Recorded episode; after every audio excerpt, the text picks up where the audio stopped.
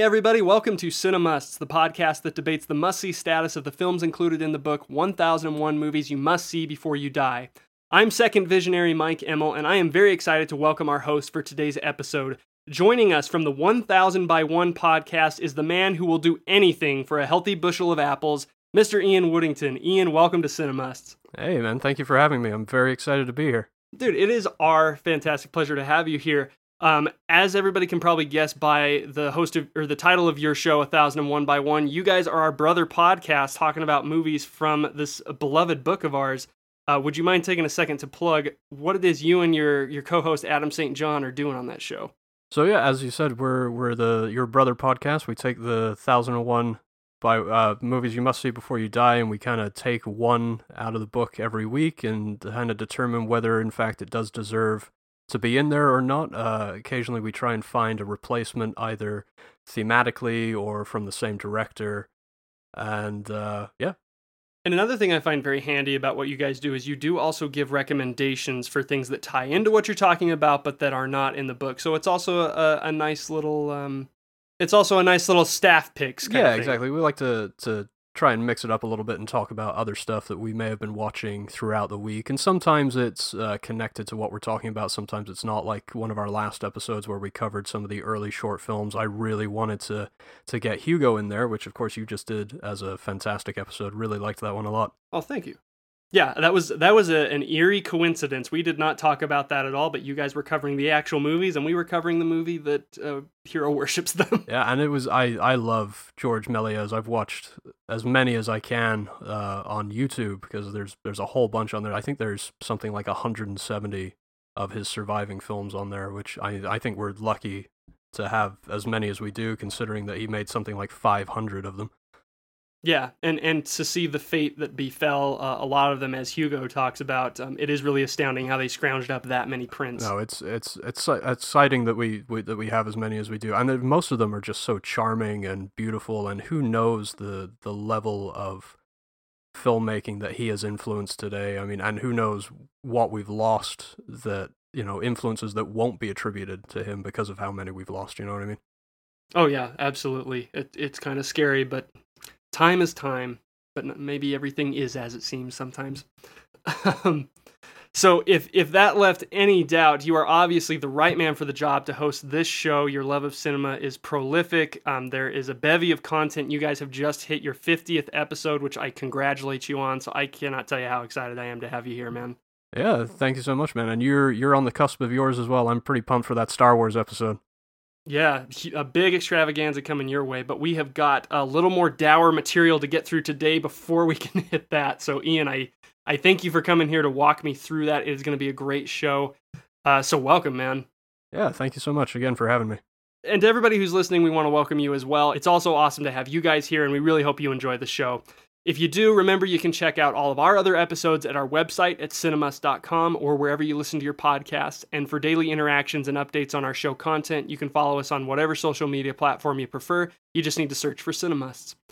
So, Ian, you and I are here today to debate the must see status of two movies that some might say are essential viewing. But to do that, we need the help of everybody who's listening, as the two of us alone cannot decide if a movie should be considered an absolute must see. So, to help us build this essential cinema list, we need all of you listening to visit this episode's post at cinemus.com and vote tonight's films into one of three categories that are based on your personal recommendation level. Ian, I wondered if you would be kind enough to explain what the criteria for those three categories are. Of course. So we've got at the top Cine Must, which it's right there in the name. Everybody must see this film. It's essential viewing, whether you're a fan of cinema or not. Uh, Trust is something that uh, maybe you know is a good film, but you might not recommend it to everybody. Uh, maybe you got some stuff thematically that not everybody jives with, but I mean, still maybe worth a watch, maybe not. And then we've got Cinebust, which is just utter garbage. No one should see it. It's an abomination. Get rid of it. Get it out of the book. So, with such a heated condemnation of, of what would fall into a Cinebust category, I wonder if there's a show you've covered on 1001 by 1 that you would consider a Cinebust. Uh, well, I think we've had two that Adam and I felt very strongly about. Uh, one of those would be A Quiet Man, which I know we'll get some flack for. The Quiet Uh, Man? We were the yeah The John Ford one. the the yeah exactly. Okay. Okay. Yeah, we were just not impressed with that. It has not aged well at all. I think there's a lot of um, I think there's a lot of deep seated sort of stereotyping and and racism that happens in that film. Which I mean, yeah, it's a product of the time, but uh, I think it's it's due for a reevaluation and really needs to come out of the book. The other one that really irritated us, and we did a little more recently, was Elephant, the Gus Van Sant film with the Mhm, school mhm. shooting, which we both determined is extremely irresponsible filmmaking. Not not because of the subject matter, because it, I think it's very important that we have these kinds of discussions when it comes to school shootings. Um, I mean, because they just they're they're happening so frequently. It is a it is a pandemic that we really, as a society, need to deal with. But the way in which Gus Van Sant goes about it, he doesn't tackle any of the important issues when it comes to it. It's a film about violence without reason, violence without consequence, and I'm not saying that there isn't such a thing as violence without reason, uh, but there is always consequence to violence, and he chooses to ignore that. And I, I think it's, I, as I said, it's I think it's extremely irresponsible what he and Diane Keaton did in the making of that film. Sends completely the wrong messages. Yeah, it was a very powerful episode you guys did. So heavy stuff. I will not ask you what would fall into Cinemust territory because I know as a, as part of your 50th episode celebration this past weekend you have released part two of your 50th episode where you're counting down your five favorite movies that you've covered. So I will assume those would all be Cinemusts and recommend listeners uh, cue that up to play right after this show so they can see what you guys think. Yeah, and thank you for the plug. We appreciate it.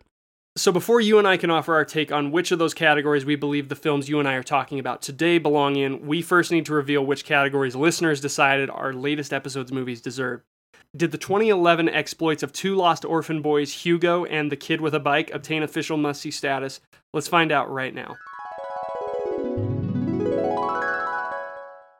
All right, just me to read in the poll results for you guys, and I will not dilly dally. Very positive news as both the kid with a bike and Hugo have achieved cinema status according to you, the listeners, both getting ahead by 50% of their votes going towards Cinemust. Now, Hugo has a bit of a competition with 33% saying Cinetrust and 17% saying they haven't seen it. But the kid with a bike, a very interesting divide, as 50% are Cinemust and 50% haven't seen it. So, of all the voters who have seen Kid with a Bike, it's totally a movie that everybody has to see. So, for you 50% who have not seen it, it is now official, a movie that everybody must see. And we've only got one comment for this matchup from Matt Starfighter on Twitter, who says specifically of the kid with a bike, anything by the Dardennes is solid. So we're very happy to induct their first movie onto our list of essential cinema. I really look forward to any future movies of theirs that we can dive into and explore. So yeah, that will put a bow on our last episode. Both The Kid with a Bike and Hugo will get added onto our list of essential movies and we will lock those results in. So thank all of you who voted. Thank you at Matt Starfighter for your comments. And y'all don't be strangers because while this poll is shut down, of course, we've got another one opening up right now for the two films we're discussing on this episode. So you've got until midnight on September 22nd to get over to cinemus.com and decide if the films we're talking about tonight will make that same list. So we won't delay any longer. Let's kick the episode back to Ian and myself to give a little backstory for how the double feature of tonight's show came to be. Okay, so Ian, co hosts are usually responsible for the double features that we put together. And before we reveal the two movies we settled on, I need to issue you a public apology because the original double feature that you put in place was robbed from you because one of the Keystone movies you wanted in it was Ken Russell's The Devils, a 1971 British film, which we had to ditch because I was unable to find a copy of it. And I know talking uh, off mic before we started, you just had a quick blurb you wanted to say about its distribution.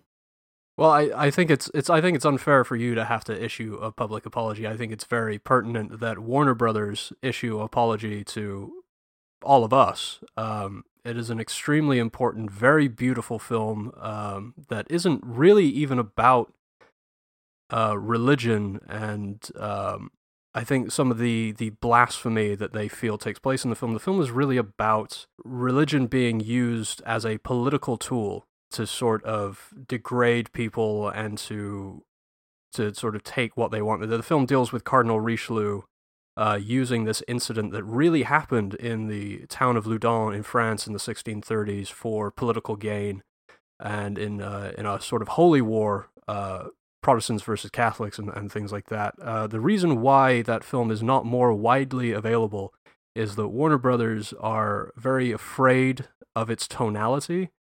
Um, the uncut version, the, the version that runs about 117 minutes, has not been seen really in the last 10 years outside of some very small film festivals.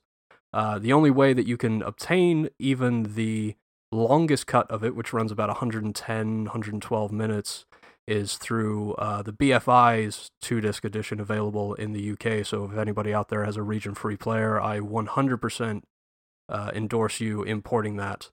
Um, very important, very beautiful film. A great, great performance from both Oliver Reed and Vanessa Redgrave.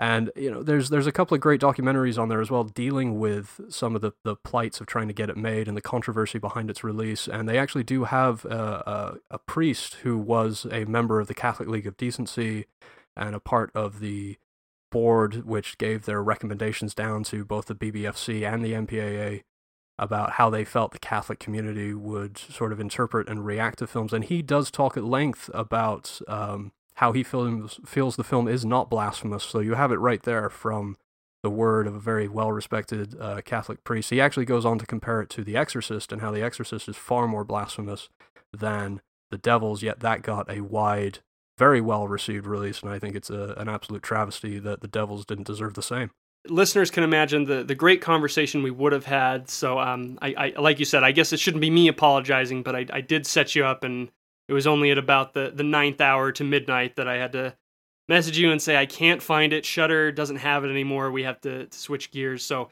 I hope at such a time that it gets uh, more pu- or a, wider release, or I'm at least able to import the the UK DVD that we can have you back on the show to talk about it because uh, I'd never seen it. I thought it was going to be very intriguing. What you just said only affirms that, but I'm still really excited with um, what we settle on. You do still get to keep the other film. I I would say the the A picture from the double feature you're putting together, and we did find a, a, suitable substitution. So, would you mind sharing with the folks listening what two movies we are going to discuss tonight and why we wound up cho- choosing them?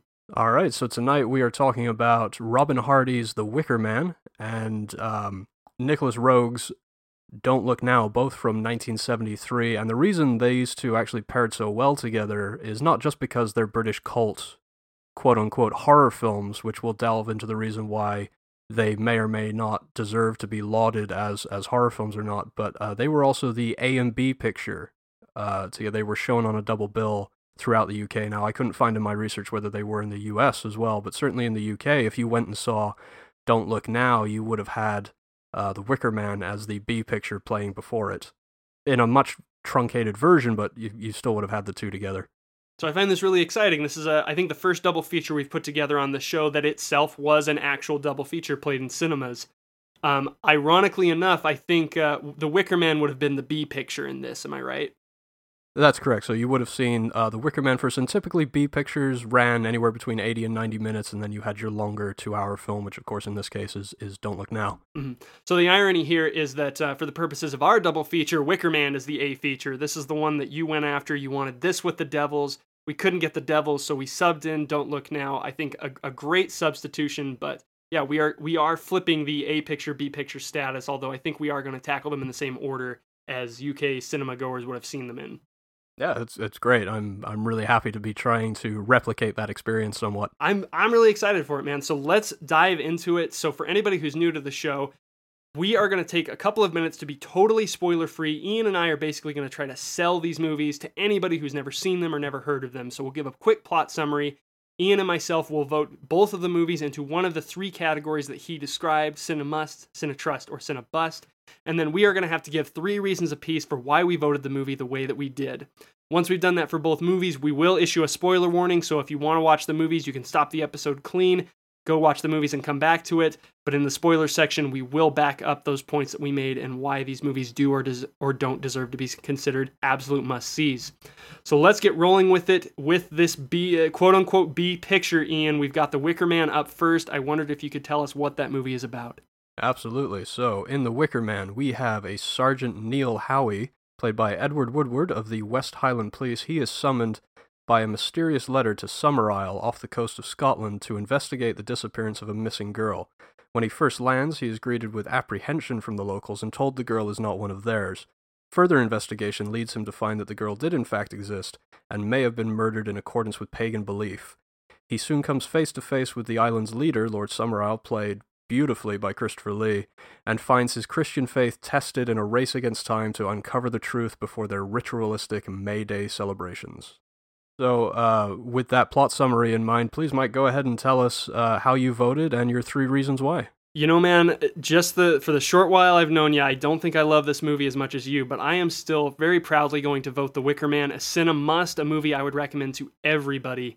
Uh, it's really something special, and the three reasons I could think of for why I like this movie enough to recommend to everybody. The first one is that it is the ultimate folk horror movie. Every folk horror movie is compared to The Wicker Man. We just have uh, Midsommar is still really hot because at the time we're recording this, the director's cut of Midsommar is going back into theaters. Ari Aster's hot stuff. Midsommar has only been compared to the 1973 version of The Wicker Man, so there is a lot that it does with that genre that I think is still very fresh, very surprising, but also well deserving of its legacy.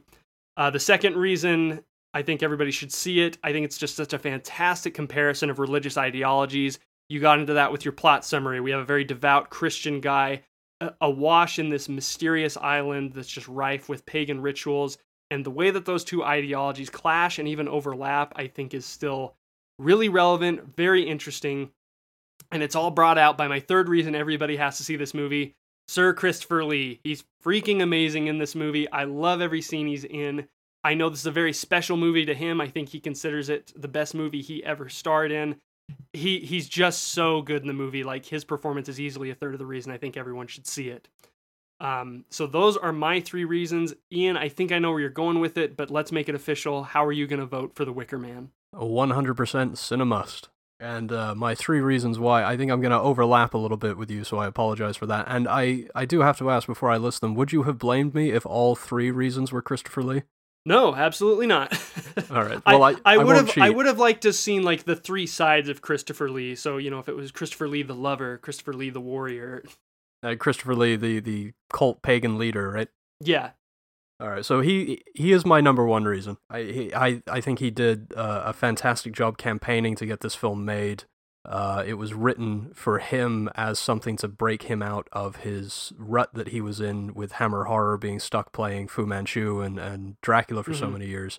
And uh, he just he takes it and runs with it and does. He's mesmerizing. I mean, he was mesmerizing in most things that he did, but I think even more so here. Yeah, absolutely. Uh, my my second reason overlaps with yours a little bit as well. I am absolutely fascinated with the idea of the old gods versus the new gods religious ideologies uh, coming to a head. I I did grow up very religious and, and left at a very young age, and so I you know I'm I've always felt torn between two different worlds, two different lifestyles, and so that it really did hit home for me in a in a very personal way. I'm not saying that I am pagan, but I, there are certain things about the that ritualistic lifestyle that I do find fascinating. And my third reason is um, this film is generally regarded as a horror film. Of course, it's been called the Citizen Kane of horror films, which is just great. I love that. I love that somebody made that comparison. Um, and we can get into whether it's deserving of that or not later. But this film is, in fact, a musical, posing as a horror film. It is a great great folk musical, and the music is what makes up so much of its great DNA, and the songs are just infectious and, and beautiful. And we'll talk about certain truncated versions of the songs or songs that were almost cut entirely in shorter versions of it. Yeah, and that uh, we are definitely going to talk about in, that in spoilers. It's a big component of this, uh, the ultimate folk horror label that I'm leveling against it. So Awesome. Both of us 100% on board. Cinema must for The Wicker Man. Let's see if we sync up for Don't Look Now, which I have the plot summary for. Again, this is also from 1973, directed by the, the legendary Nicolas Roeg. Um, and the plot, and if I wrote a plot summary for it, it would go something like this. After the untimely death of their young daughter, Laura and John Baxter, played by Julie Christie and Donald Sutherland, take a work trip to Venice as they cope with their grief. But strange supernatural occurrences plague them both when Laura befriends an elderly blind psychic with a message from beyond, and John begins seeing a figure wearing his daughter's distinct red coat among the winding back alleys of the city. Ian, I've got no idea where you're coming at from this what are you going to vote? Don't look now. I I do have to cheat a little bit, and I apologize. Um, I am somewhere between a Cinetrust and a Cinebust on this one, and I'm really hoping that our conversation can help steer me uh, in one direction or the other. I, I will say that I was a little bit underwhelmed by uh, Don't Look Now, and my three reasons for being as such is first Hang one, on. Re- really quick, was this a first time viewing? this was a first time viewing. Okay, very good. No, please go on with your but three reasons. but it, it's got such a uh, it's got such a, a reputation that I think Yeah. that that can be damaging to certain films, and we can explore that later as well. Uh, so reason number one is the the performances. The two sisters, especially, I don't.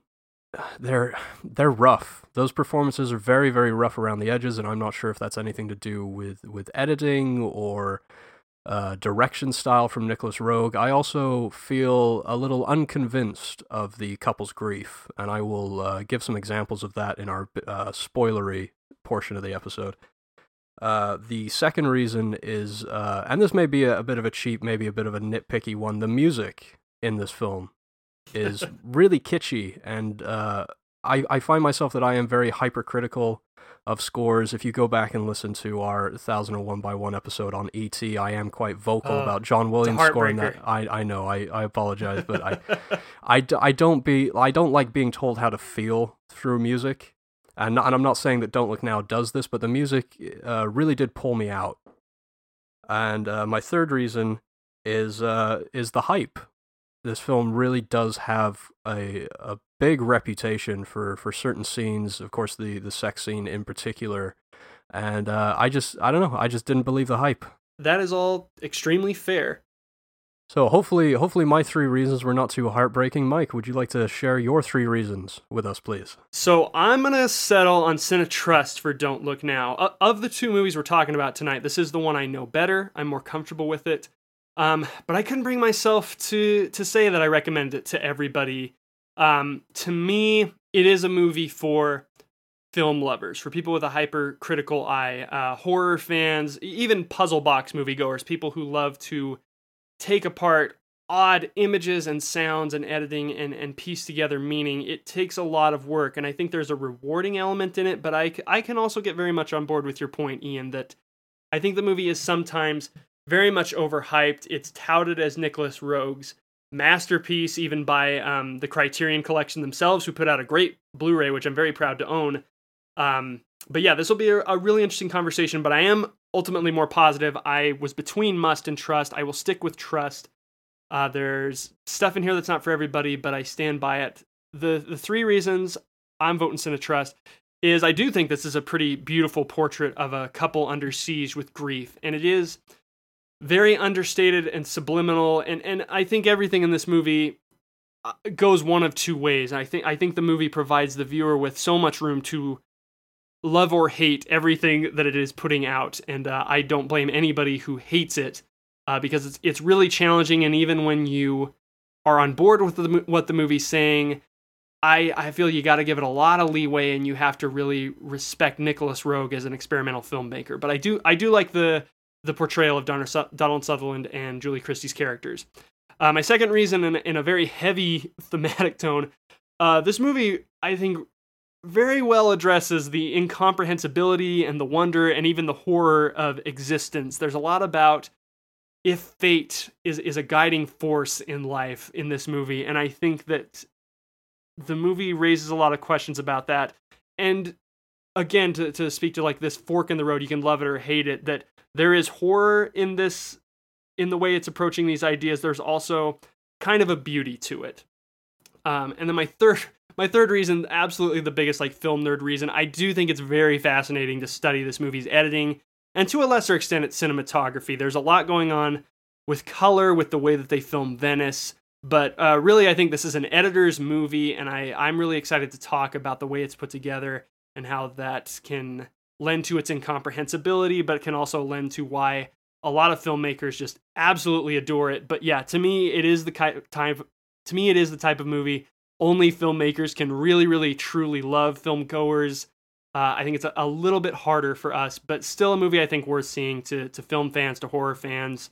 But yeah, very, very 70s. I think both these movies very 70s horror, which is a great decade for horror. And um, Don't Look Now, to speak to your hype point, is often touted as one of the best, but I don't know, man. In in spoilers, we're kind of we'll have to talk about that that legendary status it's achieved and whether or not it's deserving. Well, I I do I will say that I do love your reasons, and especially the second one. I just based on that one alone, I think I'm pretty confident that you may be able to sway me to a Cinetrust.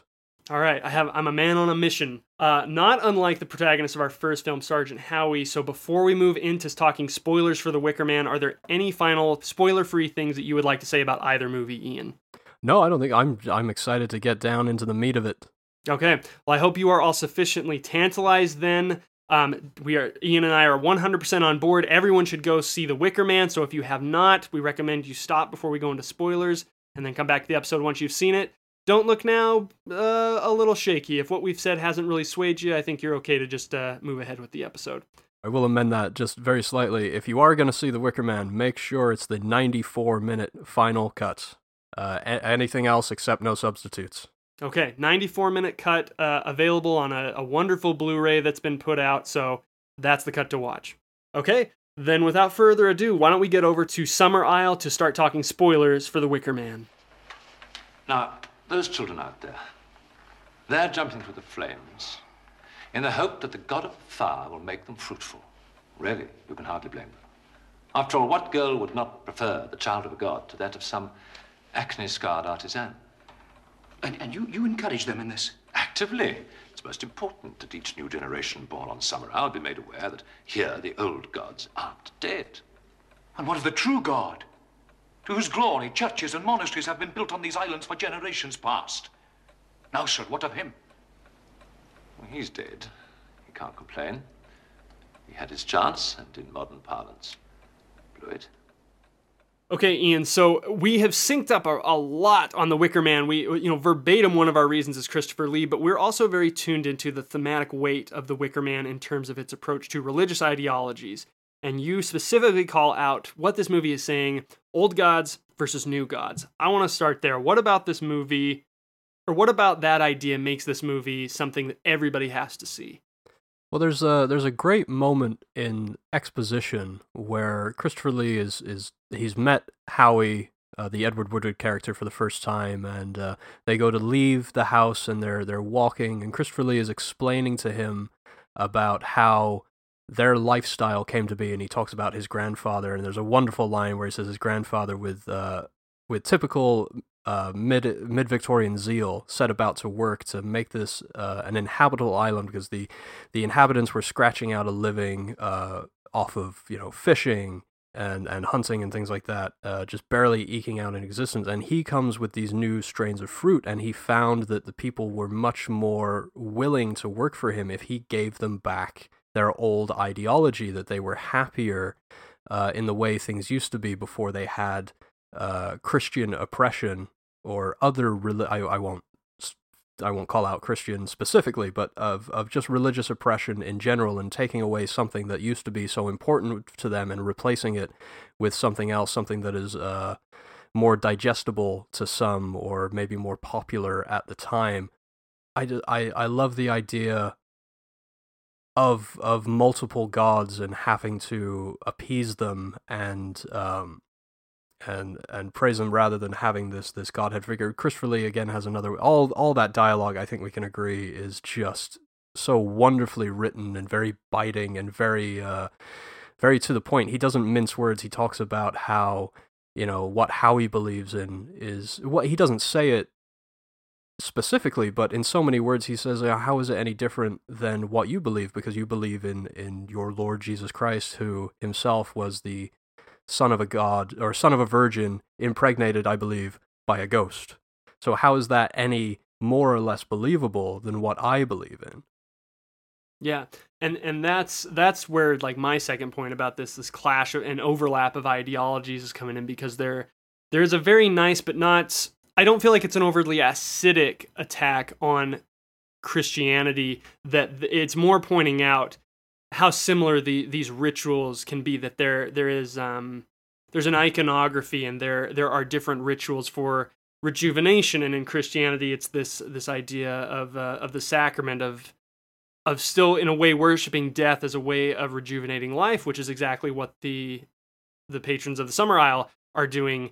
And um, you know, Howie is always in such a huff of like, well, you know, it's nothing like this. You know, you've got people dancing around naked. And what's funny in that scene, which I agree with you, I think it's the best scene in the movie, is that Christopher Lee is really laying out a much more bouncy, fun layer of logic that when he's talking about the the girls dancing naked around the fire you know christopher lee's speech is not what you would think it's not like oh but of course we must go back to the roots of nature he just matter of factly is like well of course we, you can't jump through a fire with your clothes on. Don't be silly. And that that matter of factness i think is so great because you see these two as um as shadows of one another that their their ideologies do not come into conflict as much as you would think or as much as the audience would think. Yeah, well, and he also has the, the luxury of being able to paint himself because this this game that they're playing is being played on his home turf. He gets to paint himself as more of the rationalist, which it's wonderful to see it from from that perspective. Yeah, it, it uh, he's he's so good. Um, you had mentioned a, a fascination with the movie's approach to ritual. Am I wrong there? No, no, and uh, I think what's great about uh, this cut, the final cut specifically, is in this version, uh, the opening is slightly truncated from the longer, what they at the time called director's cut, the 99 minute version, uh, which opens with a much more extended sequence of seeing Howie and his interactions with other police officers. There's a moment where, so the the long cut, the 99 minute one, starts with him in his plane. He comes to shore. There's a cop there that greets him, and as they're walking past this wall back to the car, uh, somebody has spray painted "Jesus Saves" on the wall, and the the cop, knowing that Howie is very religious, points this out to him and says, "There we go. There's a message that we can all enjoy." And he goes, "Yes, but there is a time and place for everything. Have it removed." And that's one of those things that's very telling about uh, Howie's character. Obviously, uh, unnecessary. Robin Hardy felt that it was unnecessary, pulled it out for his final cut version, and so instead, the final cut starts with, as you mentioned, a sacrament. It starts with the breaking of the bread and the drinking of the wine. And what's so wonderful about opening with that is that now in the final cut, you have a ritual at the beginning and a ritual at the end. Mm-hmm. Yes. Uh, they, they they serve to be really wonderful bookends. Yeah, absolutely. I I wondered about that because um the the 99 minute cut is lost to us, correct? Uh, no, you can still you can still get that. I'm not sure about uh, what the release for the final cut was like here in the states, but if you import it from the UK, it does actually come with all three versions, so you're you're able to co- compare and contrast, uh, which I find um, I find is is a I don't and I don't want to toot the horn of my own country, but when we usually when we put out movies, we tend to offer as many cuts possible. Another wonderful example of this is uh, I don't think that the Mel Gibson film Payback, the theatrical cut, has ever been released on a high def format. You can, of course, get um, Brian Helgeland's director's cut. Well, if you if you get it from the UK, the disc actually has both cuts on it, and that's something that I've always appreciated. I want to have, and the thing that I love, again, I don't want to tangent too far, but the thing I love about the numerous editions of Blade Runner that have been put out recently is you have all five versions. You're able to pick and choose what you want. You're able to see the different editing choices as the years went down. And so I, I again, anybody who's got a region-free player, I definitely recommend importing the Wicker Man so that you can see the thought process behind the 88 minute, the 94, and the 99. I just, I, I always, I just appreciate having all options. So I only bring it up because I'm very interested by um, the characterization of Sergeant Howie and, and Edward Woodward's performance because I was thinking to myself watching it if the movie would still be a little better if um, if we knew a little bit more about Howie because um, I think a part of the movie's charm is that it very much gets you on the side of the Islanders because Howie is such this stern disciplinarian and you know he he's constantly flipping between being a lawman and a missionary. You know, he he exceeds his professional calling for an ecclesiastical one so often, and uh, he's kind of using one to feed the other. But he's such an unlikable character that um, the the ultimate moment at the end with the sacrifice with the Wicker Man burning.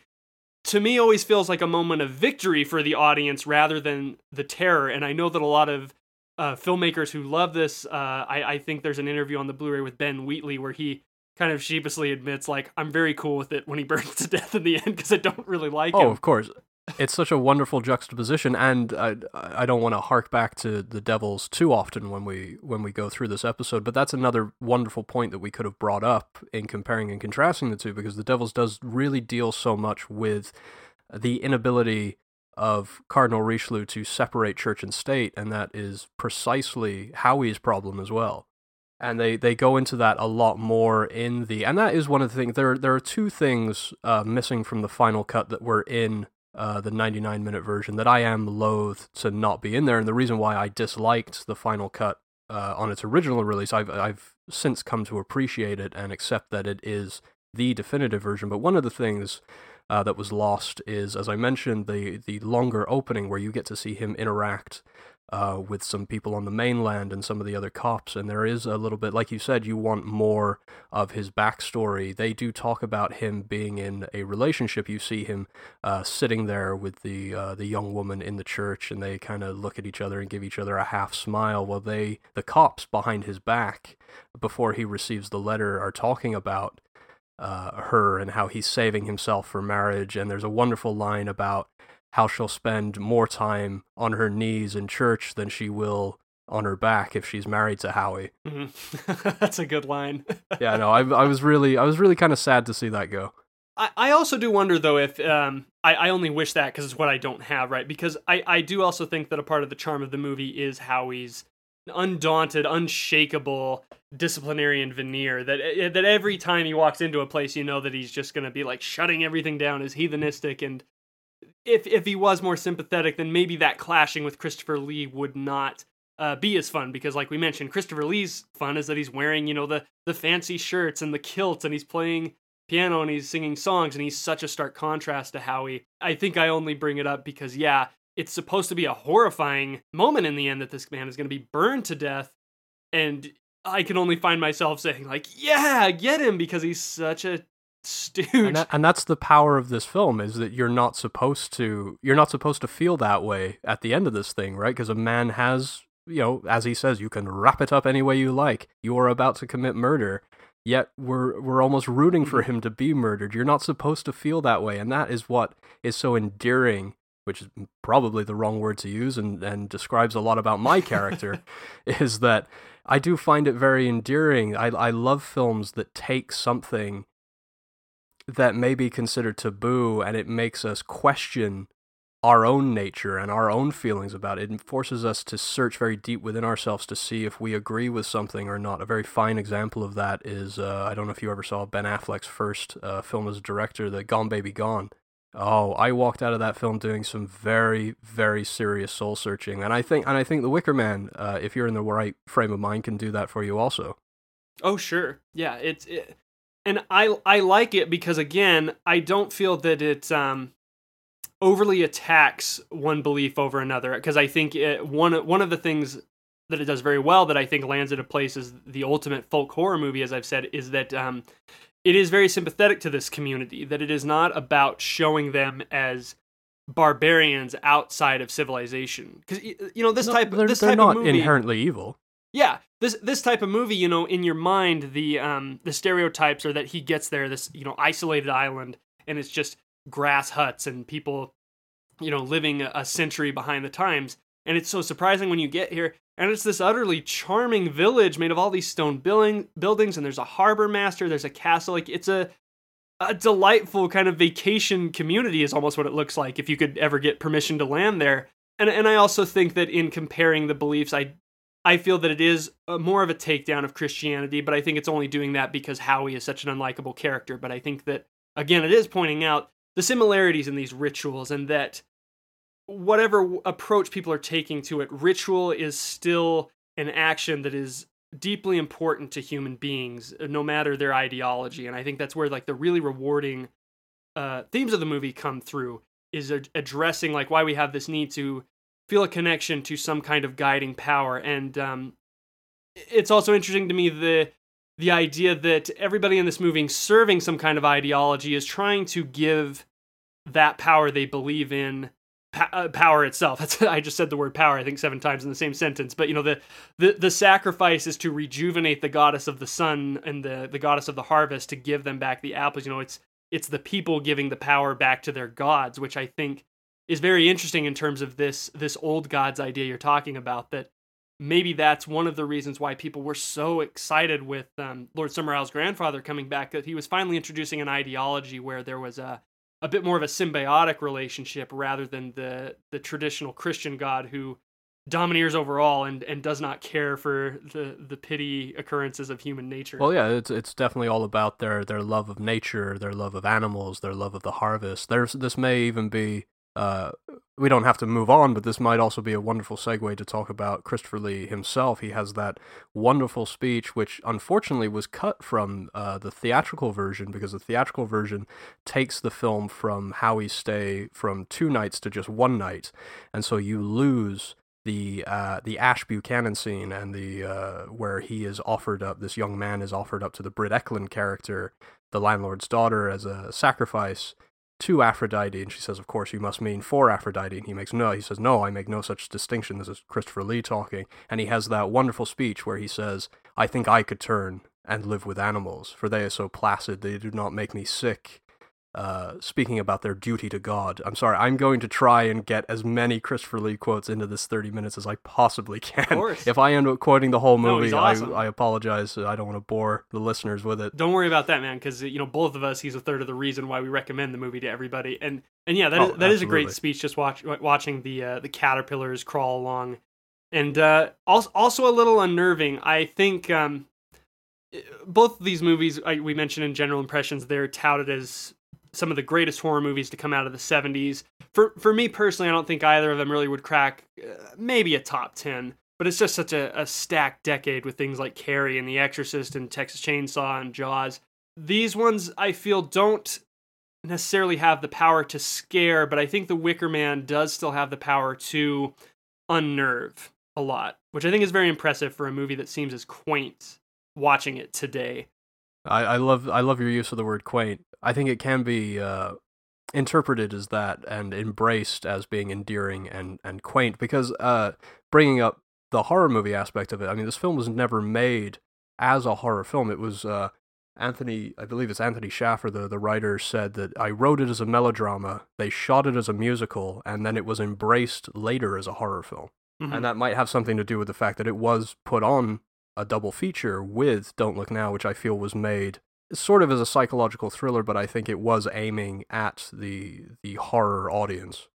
Oh, for sure. And uh, and what's so funny about it though is that um, I I've grappled with this quote you mentioned from Cinefantastique, I think, or is the magazine that said this is the Citizen Kane of horror movies.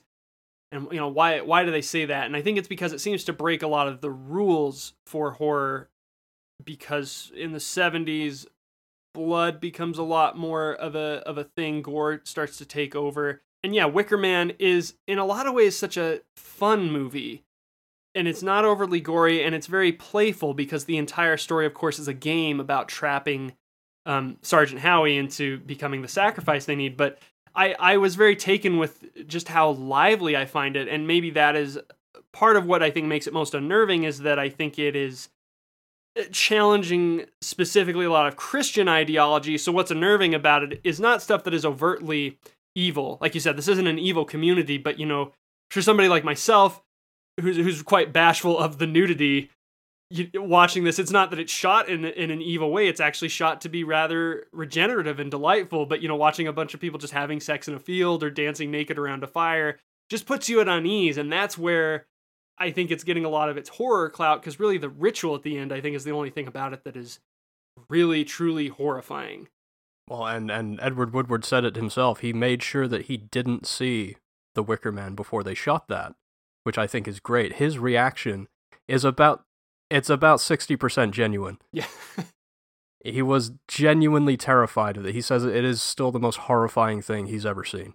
Is when he was being led up that film by uh, Ian Campbell is the actor's name who played Oak. As he was leading him up and seeing that his cries of "Oh God, oh Jesus Christ," a lot of people think that he might be blaspheming there, but he is. He, it is a. It's a. It's a call for help. It's a cry. You know. yeah. It is it is Yeah. a plea. And, and and again, about sixty percent of that is Edward Woodward really, really scared. Which which I love. I love when you have those those moments of of where acting just goes away and you are really there.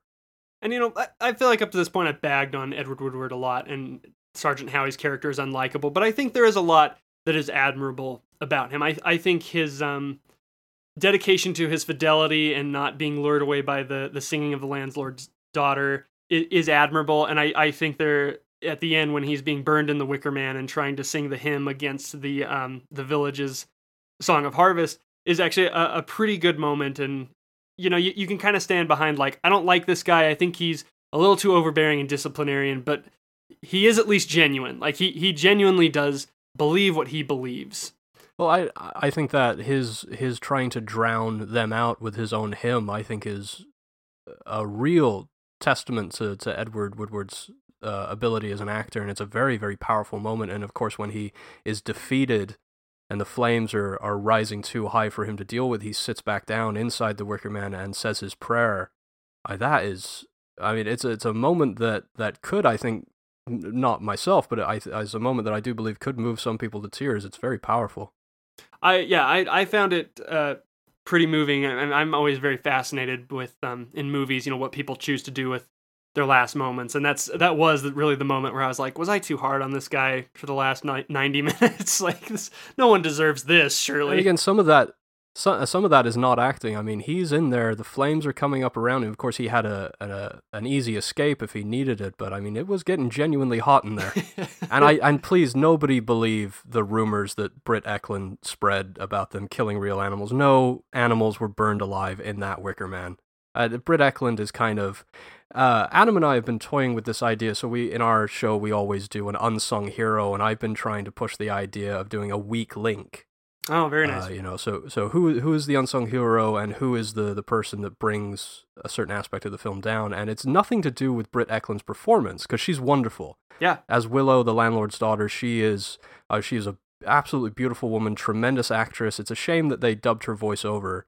Um, I know she was very upset about that, and of course, using using the body double for some of the the rear shots. I know she was irritated about, but she was very vocal about uh, certain aspects of the production. She was very uh, disparaging about the location where they shot the film, which is Dumfries and Galloway in Scotland.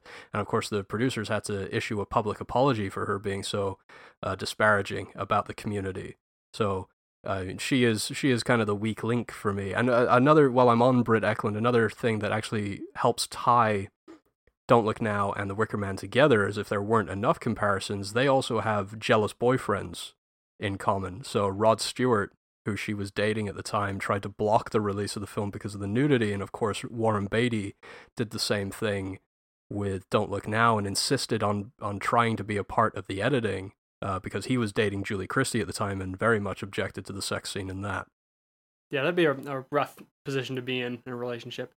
Let's use this as, as actually a springboard. I, I tease that I find this movie, as unsettling as it can be, to be very fun. And I think an extremely key element is one of your third points that this is really a, a folk musical. I liked um, one of the things that I think makes this the ultimate folk horror movie is that it does not abide by just the stereotypes, like I was saying, that this is an evil place of, of backwards people in grass huts, that it's it's lively, but also that the movie is not just about um, backwards people who are evil, that it's a musical and it's even a mystery movie before it's a horror movie, and I think it balances them all very well. But I was so taken with all of the musical numbers and just how much they do in terms of getting you on board behind what this community believes that it is it is an island of people who revel in uh music and the regenerative power it has and, and you know I was so surprised with the number of songs that popped up but I think I'm kind of just taking it surface level it sounds like to you like this musical element specifically is a third of the reason everyone should see it so I want to hear more about it Well, I, the songs themselves are just so charming, and they're they're a little bit disarming. I mean, the, some of them sound very very sweet, but they are quite sexually explicit in nature. Oh Britt Ekland's song is I know. There's there's that Holy one. cow. Her her song of seduction, where she's trying to get Sergeant Howie to come next door and to come to bed with her. Uh, so let me ask you: Can you imagine the film without the Gently Johnny number? which one is that is is that the one where she's luring him No, that is the one. Uh, that's that's the first when night. when the kid comes where, up where Ash Buchanan comes up and they gently Johnny is I think my favorite song in the film. Now, of course, because in the theatrical cut, um, they take Howie's Stay down from two nights to one. The Gently Johnny number is lost completely, and that is just utterly heartbreaking to me. It's such a wonderful song, uh, so light and kind of breezy, and again very disarming. But what he's singing about is again very sexually explicit. And it was supposed to be they were going to release a soundtrack album, which they did eventually. And I've got it on uh, uh, vinyl. Uh, one of the one of my favorite vinyls that I own, and it sounds wonderful. I can't imagine the film without Gently Johnny because of what it does to set up the Willow character and what it does to set up the second night's seduction between him. I think I think taking the film from two nights to one was a huge mistake because it also it, it does a disservice to Howie's character and makes him look like he is very easily seduced. But if you have him there the second night, well, he's already heard Willow the first night, and uh, and so now he's he's much easily led astray rather than being led astray immediately. Uh, it's a kind of weakness in him. But anyway, Gently Johnny was going to be released as a as a single from the soundtrack album, and of course, because they cut it, they couldn't do that because it would have been completely out of context. And and I even like what that is doing in setting up Howie's in in opposition to the community, which which you get with the following scene in the schoolhouse, but um, you know, this really gets across that idea of, of the pilgrim in the strange land and where this can be very unnerving, but not overtly evil, uh, because it's not like an evil act, but it is, to me, it is very weird that you have, you know, this entire pub of people, you know, singing to get the mood right for, you know, this couple's lovemaking, which to me it, is an act that should be incredibly private. So it's not that it's a, a wicked action. It's just kind of like, geez, guys, can we give them some privacy? So there there is an unnerving element to it, but then yeah, to to have Howie in the next room being able to hear everything and really trying to just cling to his prayers uh, sets up how isolated he is. And it's doing it in such a way, like you said, that is this very lovely, soft music number that is about like this entire community that is centered around this regenerative action. It, I I do really like that number, and I think that it's a shame that they cut it out for that first cut.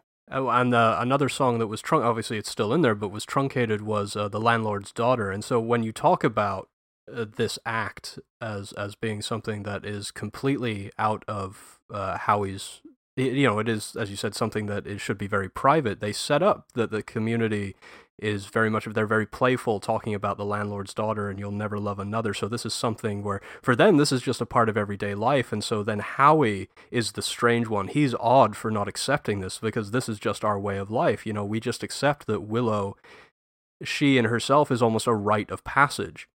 Yeah, and, and I, I like that number. That's a, a super fun just pub song. So maybe to correct what I just said, because you're right, that the landlord's daughter does set him in opposition, but I think uh, Gently Johnny gives him a vulnerability because you know out in public he's stern unwavering you know his spine is a straight line all the way up. But with gently john johnny you finally hear him. I, I think you even hear him weeping. He's bowed over. He's crying. Like it, it, you do get to see him as a more vulnerable figure which i personally don't think there's quite enough of in the movie. So i'm very glad that that is uh, added back into this 94 minute cut because i do think it does good things for the character and and speaking of the the 94 minute cut specifically, the the second reason why I was so loath to accept it as the definitive cut at first is it cuts a moment which in the longer cut is one of my absolute favorites. The Tinker of Rye is still in there. That's the moment with Christopher Lee playing the piano, and that's where uh, Edward Woodward has discovered that in the grave of Rowan Morrison, the missing girl, uh, they have placed a, a hare. There's no body in there. There is an actual uh, a rabbit in the grave instead of her and, and Miss Rose. The schoolteacher talks about it being a lovely transmutation and something that Rowan would have appreciated. That Tinker of Rye song is is cut and the and the 94 minute version it starts immediately with uh, the Miss Rose character singing her verse well there is an extended bit where Christopher Lee actually starts the song and he begins, There was a tinker lived of late who walked the streets of Rye. Uh, that moment is, I, I promised my wife I wouldn't embarrass myself by singing it. Um, but she's not here. Yeah, she's not here, but I, I, I definitely do not have anywhere near enough whiskey in me to start serenading anybody. That's, that's our loss. Yeah, that it is a moment that was uh, maybe maybe I'll record it for you and you can add it as a bonus feature or something. I'd love to. That would be great. Uh, so, so losing that, just losing more Christopher Lee, just in general, irritated me to begin with. But you know, like I said, you can you can pop it on the soundtrack album, and you can still you can still have that. But the fact that his little opening bit, it's it's like 30 seconds. Why couldn't we have had just that little bit of 30 seconds more and just had a little bit more of Christopher Lee, who was in himself a wonderful vocalist? In fact, he had, before he died, he was in a metal band, if you can believe that. And they did two rather big concept albums about Charlemagne, which is eh, insane. I just, I love that that is a world that we live in where Christopher Lee is the lead singer in a metal band, as if he hadn't accomplished enough and, you know, he was he was Dracula, he was Fu Manchu. I mean, there's a great little meme where somebody has a picture of him and listed all of his accomplishments and let's see Chuck Norris top that. that was in there. The fact that he is he's the leader in a metal band. Uh, he was a James Bond villain. He was Summer Summerisle, Saruman. Like his list of accomplishments goes on and on. My favorite anecdote about a literal. Oh, sorry. My, my favorite anecdote about Christopher Lee is actually the one from Lord of the Rings in the in the cut. This scene. is where I was gonna go. Yeah, in the in the cut scene, uh, it's in the extended version of, Return of the King. Because if you see the theatrical, we're kind of robbed of his fate. Um, he gets stabbed in the back by Wormtongue, and of course falls to his death. And Peter Jackson recounts this tale of going up to him. He's like, "Okay, Chris, so now when you get stabbed in the back," and he's like, "No, no, no, no. You don't need to tell me. I know exactly what a man being stabbed in the back sounds like. And I can just, oh, I can just imagine the look on Peter Jackson's face as he slowly backs away. okay, Chris, you're the boss. yeah, he's good. I, I was realizing prepping for the show, um, this is the second episode in a row in which Christopher Lee makes an appearance. He has a cameo bit in Hugo, and I think I derailed our last episode in the Hugo section just to talk about how much I liked Christopher Lee in it, and I had no no critical point to make or anything. I just like stopped the episode to say I like when Christopher Lee shows up and gives him a book, and it just makes me really happy.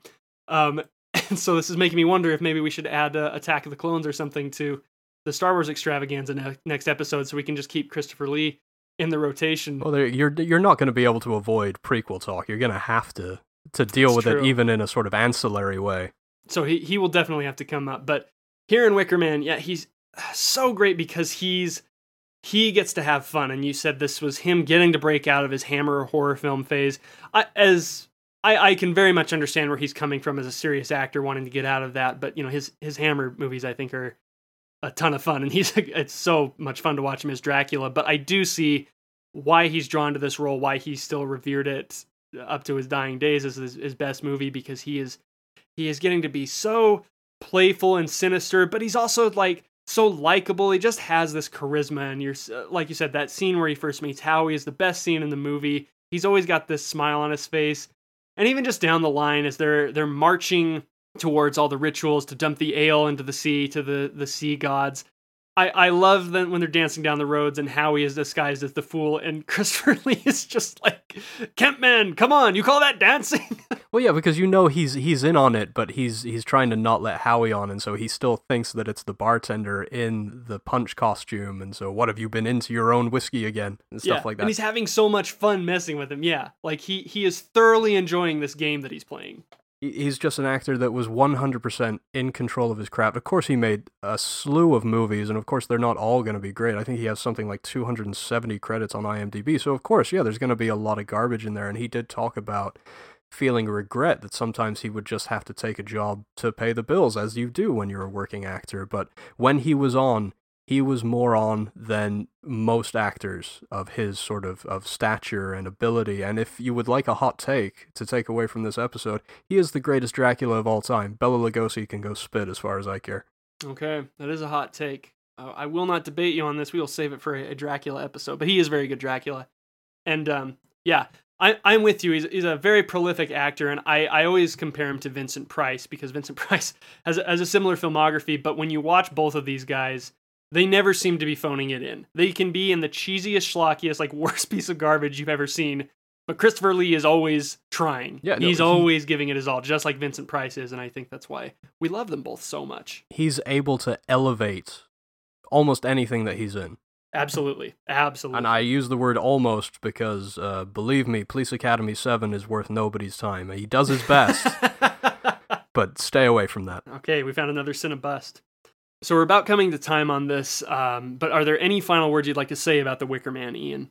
I just, I want to just continue to urge people to see it. I mean, I'm, I'm so biased on this type of film. I don't, and I, and I think we made a pretty good point about it being I don't, I don't know. I don't think you used the word misunderstood, but I, I certainly do feel like it is misunderstood when people label it a horror film. I think that's a very easy box to just put it in.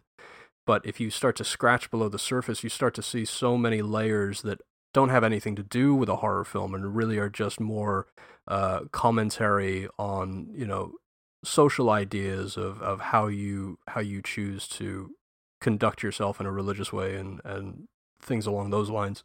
Yeah, absolutely. I I, th- I think actually the movie functions strongest as a, a mystery movie. I, I think that you know what what happened to Rowan Morrison is is always a very interesting thread, and the and the movie you know, threads you along the same game that Howie is. That everything here is orchestrated to look suspicious, so that he'll keep following the breadcrumbs because they're trying to lead him to where they need him to go. I think all of that part of the movie is really great, really entertaining, and that was a, a big part of why I voted it Cinemust is because um, you know with horror movies I think it's it's sometimes tough to to rank them Cinemust because so few of the classics are really scary and that seems to be what people care about most nowadays in terms of horror movies. Did it scare me? If it didn't, it's a bad horror movie and I I don't think that's a great uh, measuring stick for it because I don't think The Wicker Man is super scary, but I think it is as we've talked about immensely deep on a thematic scale, uh, performance wise, it's great, but it also just totally subverts your expectations for what type of movie it is supposed to be just based off of the plot summary that you get. So yeah, really rewarding, a great mystery, a great, you know, traveler lost in a strange land movie, and also very short. We have a, a sort of definitive cut, and it's only 94 minutes, which is an easy movie. Oh yeah, easy, easy watch. It's not going to take up too much of your time. Before we move on, I did have one final point as we as we talk about Christopher Lee. Please. I'm I'm I'm always a sucker for how films do as far as accolades go, and I do have. Um, the only thing really of note was that there is an Academy of Science Fiction, Fantasy, and Horror. They're called the Saturn Awards. And in 1979, for some reason, I, I think it's because the film got a small re release in the late 70s, is why it wasn't recognized at that particular award ceremony until then. Um, it did win Best Horror Film, beating out of all things Halloween, which some people might find as, as sort of sacrilegious as we talk about this film not even really being a horror film and more of a, a mystery musical. Yeah. Uh, the the other the other big one is they did give Christopher Lee a lifetime achievement award at that particular ceremony, but he was nominated for best actor and lost to Warren Beatty for Heaven Can Wait. Now I haven't seen Heaven Can Wait, so I don't really have too much to say about his loss, but I was wondering if you had and how you might feel about that. Sure haven't, but um yeah, I'm I'm gonna give it to Christopher Lee anyways, just because Warren Beatty has really impressed me uh, only a handful of times, and I can't imagine a, a performance being this giddy and fun and involving and, and multi-layered as well. That this isn't just a fun performance; like there there is a sinister undertone here. He's balancing a lot in his acting. Yeah, I think that's a I think that's a wonderful place to leave it. Yeah. Okay. Well, let's let's do that. Christopher Lee is awesome. Is the gigantic takeaway, but The Wicker Man, uh, a wonderful movie, very much worth everyone's time. We will see how it goes in the polls, of course. Uh, you guys will have the final say. But before we shut down the episode completely, let's get on back over to Venice so that we can start talking about Nicolas Roeg's "Don't Look Now." It's okay. It's okay. I'm a friend. Won't hurt you. Come on. Darlings.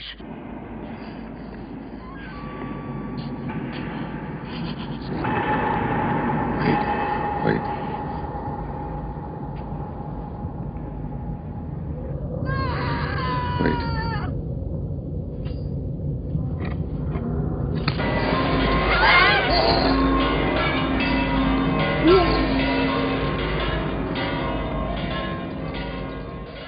Okay, Ian. So um, we we just ended the Wicker Man in terms of um, accolades, and uh, one point that you made. So this is a Cine, this is between Cinetrust and Cinebust for you right now, and and based on how this conversation goes, uh, depends on how you're going to land on that. So we will make sure to get your official vote by the end.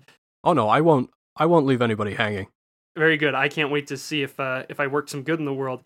Your third reason on why you're not sure is that this movie has such hype around it. And um, I think this is honestly a point that is going to get addressed throughout the next half hour conversation because this movie is very, very revered. We mentioned, you know, the Criterion Collection on the back of the Blu-ray.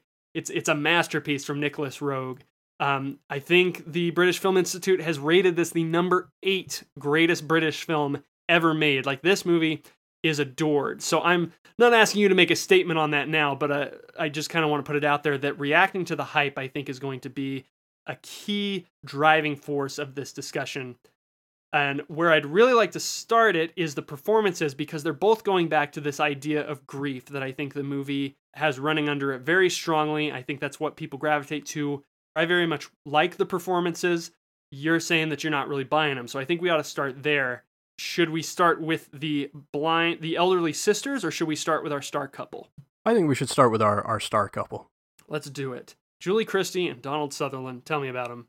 I think if I'm if I've gun to my head, I'm forced to choose the better of the two performances. I'm probably going Donald Sutherland, and, and it's not only because he has I think a little more work to do than well, I should say he has a lot more work to do than she does, but there's um I'm trying to find the right word. I keep coming up with whimsy, and maybe that's not right. And maybe you can help me find a a, a better word for it. But there is a, a slight whimsy in her performance. I don't really feel a ton of her grief. There is a moment where she's first met the sisters and she's in the, the, the restroom of that restaurant with them. And she has a moment where she she's been told by the clairvoyant that oh yes christine is there with you and she's laughing. And uh, julie christie has a small breakdown. But throughout most of the film i and i don't know why this is maybe not fair to to her but when i think about films that involve couples grieving, there were two films that I kept coming back to as I was sitting and, and letting this film kind of wash over me. The first one is a film from 2010 called uh, Rabbit Hole mm-hmm. with uh, Nicole Kidman and Aaron Eckhart. And I think that is a tremendous look at a couple who have lost a very young child. Uh, it's, a, it's a great early performance, very small performance from Miles Teller as a, a young man who was driving down their street a little bit too fast, and the kid run out into the, the street and got and got run over. Her grief and her bitterness, I think, has become the yardstick by which I measure all other films that deal with, with grief of this type. And Julie Christie just isn't able to hit those kinds of notes in the same way. And again, we're talking about uh, a difference of a generation between two actors working in two very different films. But when you when you want to talk about comparing grief, there's just something in Julie Christie's performance that to me does not ring true. And and and the other the other thing that kind of lets this film down is that we have no context for really how long it's been since Christine yes. has died. And that was the thing that irritated me the most. Has it been years? Has it been months? I mean, when we do see their son, Johnny, he doesn't look like he's aged very much.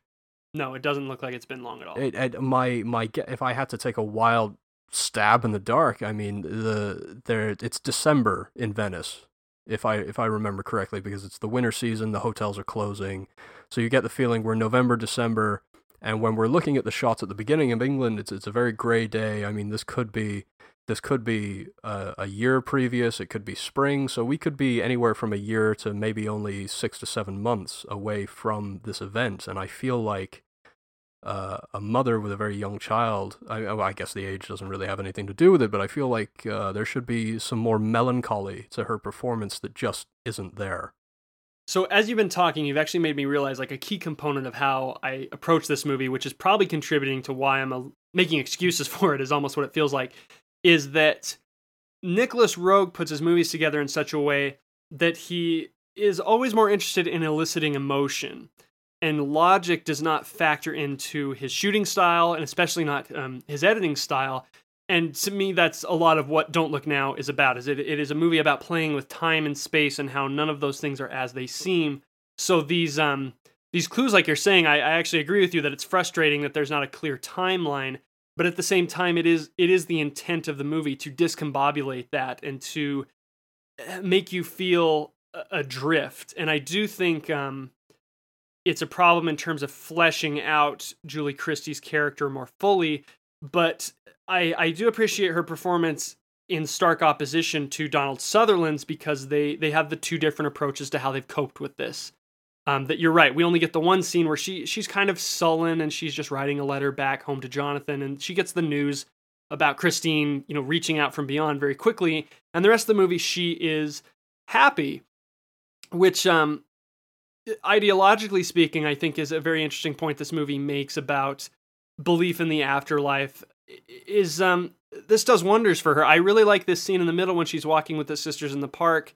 They ask her about the daughter and then they remember their manners and they're like, "Oh, never mind." And she she jumps on it. She's like, "No, I would actually really really like to talk about it." And it and it becomes apparent that that's not that hasn't been the mode of the marriage. The marriage has been about burying it down and that's what Donald Sutherland is trying to do. He's trying to restore you know the dry rot of the cathedral and i think that that's you know the the symbolism for his own outlook on losing his child um so so it always is about more broad visual metaphors than it is about things that make sense in terms of uh, approaching these characters psychologically which is interesting because i think you could really categorize this as a psychological horror movie because so much about the way it's put together is meant to mirror you know getting lost in one's own guilt and psyche you know those, those dark canals in venice double for you know the incomprehensibility of fate and, and guilt that this couple is lost in Well, I'm I'm glad you brought up that scene of hers in particular where she talks about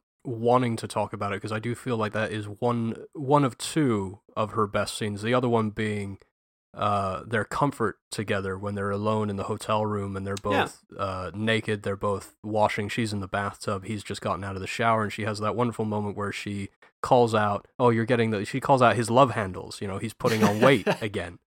Which I, which is is great because there there's a subtext there. To yes I mean he is a grieving father. He probably stopped eating for a while. He probably lost some weight and now that he's back in Venice and he's working again he's in a city with such wonderful cuisine yes he's probably putting weight back on again. And that's such a that is a very uh, tender moment. I mean I think it's supposed to disarm us slightly and I it, it does achieve that goal. That seems so good and we, sh- we should talk about this. The thing that drives me the most crazy about don't look now is it's only remember it's only talked about for two scenes. It's talked about for the sex scene and it's talked about for the ending. Eh, to the degree that that's all the essay in 1001 movies is about. It's, it's a full page essay and it's about those two things and that kind of drives me crazy. But there is no denying that that scene you're talking about. It's, it's the linchpin of this point i have about I, I love this portrait of this couple that's under siege because that that is such a buoying moment because so much of the movie is about their disagreement over how they're dealing with it that christine is choosing to believe in the supernatural occurrence that says her daughter is still out there and it's doing wonders for her. She's happier for the first time in forever and he's keeping it buried and he's obviously very unhappy. He's uncomfortable everywhere he goes. But that one scene doesn't show them in stark opposition. It's a it's a very honest great scene that just shows them coming together and, and true affection and i think i i would probably agree with the the claim that it's the best sex scene ever filmed to me just because it's not about titillation that it's intercut with them going through the motions of getting dressed and going out for dinner and it has just so many observances about like those those little things and living in the bliss after a, a lovemaking session that seems so potent and and true to life. I don't know how you how you felt about it, but I, I think as one of the two things this movie's talked or revered for, we should at least talk about. What's your reaction to the sex scene? I don't know the sex scene is is there's an awkwardness to it which Yes. I, I understand in the, in the filming of it that it was extremely awkward. They were there at seven in the morning, and then they were there till quite late in the afternoon with Nicolas Roeg just barking orders at them.